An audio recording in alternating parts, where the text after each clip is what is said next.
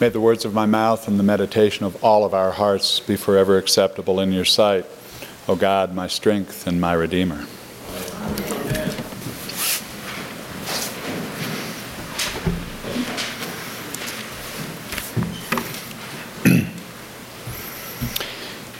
if a tree falls in the forest and nobody is there to hear it, does it make a sound?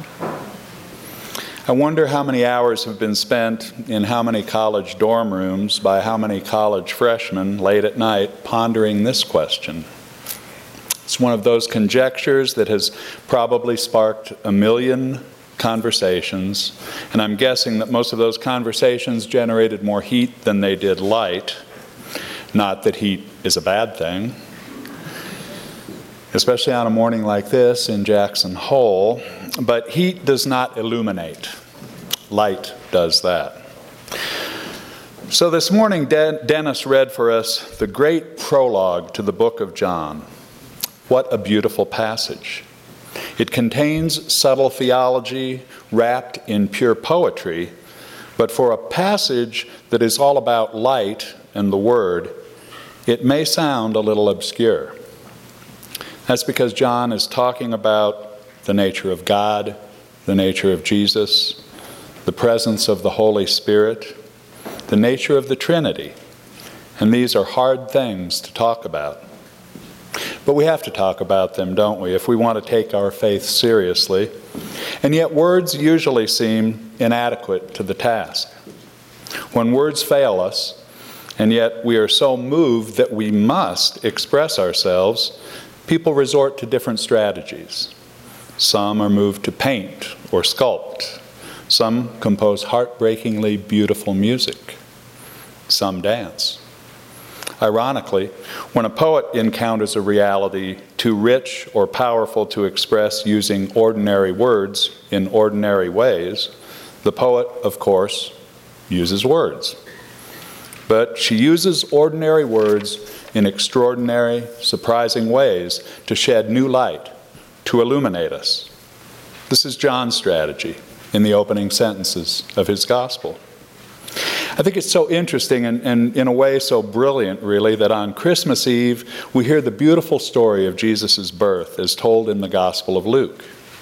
It's Luke's way of telling us how that almost inexpressible event, God coming to humanity in human form, happened in a very specific time, in a very specific place in a manger because there was no room at the inn.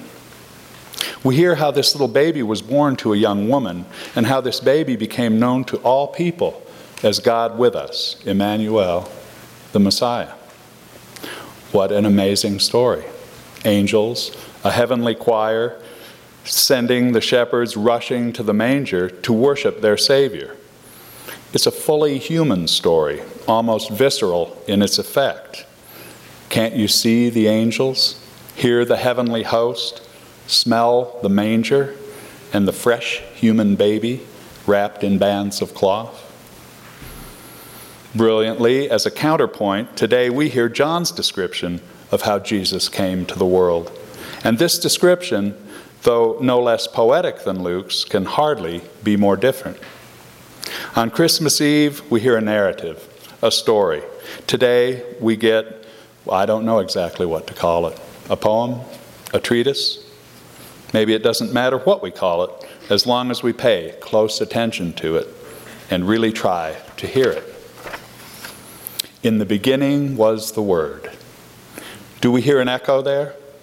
The first act of God in the book of Genesis is to speak forth creation.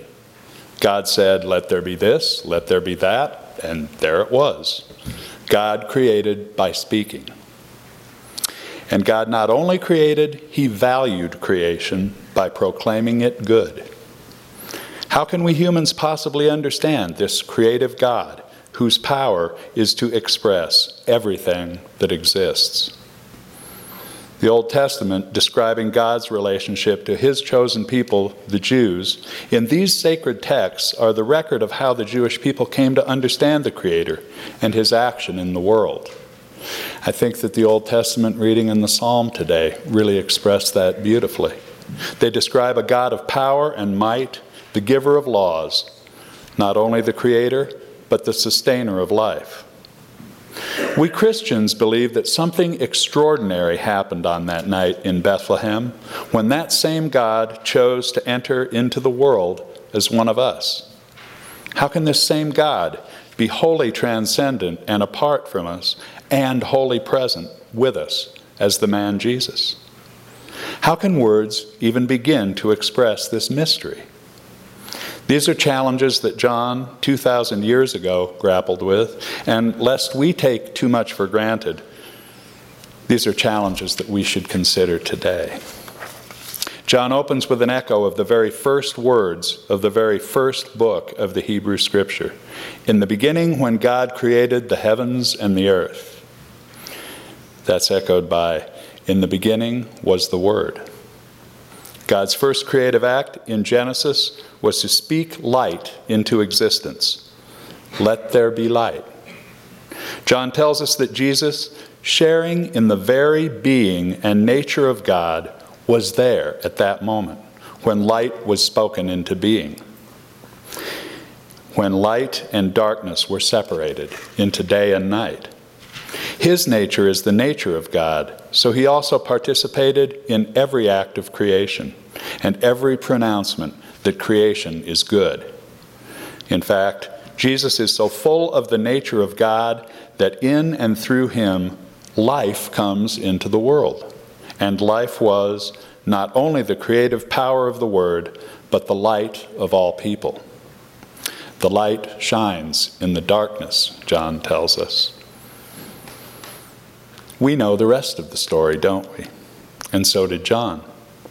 This beautiful creative light of God that was transformed into a baby in a manger who grew to walk the Judean countryside, spreading the light and love of God, was rejected by his own people, by the religious and political powers that ruled the day. He spread light everywhere he went. He changed lives. He healed and fed those most in need and least valued. He taught and loved his people and taught his people how to love one another and how to love God, and was hung on a cross and was killed for spreading the light. But we know, and John knew, the rest of the rest of the story. John tells us the light shines in the darkness, and the darkness did not overcome it. Death did not overcome, death did not conquer the light. Death did not conquer Jesus because the light of God cannot be extinguished.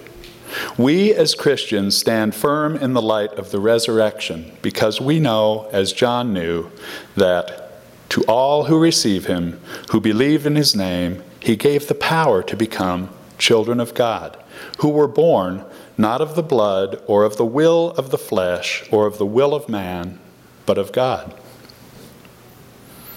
It's not our will that leads us into the kingdom of God.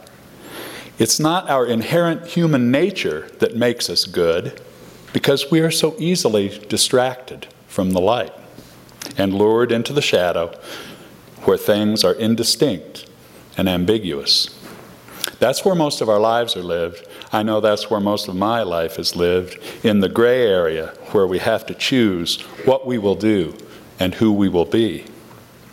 John's great promise is that Jesus Christ, in his very nature, divine word and human flesh, came to us as an extravagant gift, full of grace and truth, and that we who have been fortunate enough to hear his word and receive him have, as our inheritance, as our birthright, been given grace and truth. What could be more welcome in this hard and complicated life? than even a little bit of grace and truth. For me, most days, even a little bit of grace and truth goes a long way, and they are tremendous gifts. But John says in today's passage that we're selling ourselves short if we're satisfied with a little bit of grace. John says that if, if we are able to receive him in his fullness, from his fullness we receive grace upon grace we receive life abundant. So, if a tree falls in the forest and nobody is there to hear it, does it make a sound? I don't know. I wasn't there not to hear it. And what difference does it make anyway? But today, on this first Sunday after Christmas Day, none of us can say that we weren't here to hear the Word. The Word about the Word made flesh, and about how the light came into the darkness to spread grace and truth.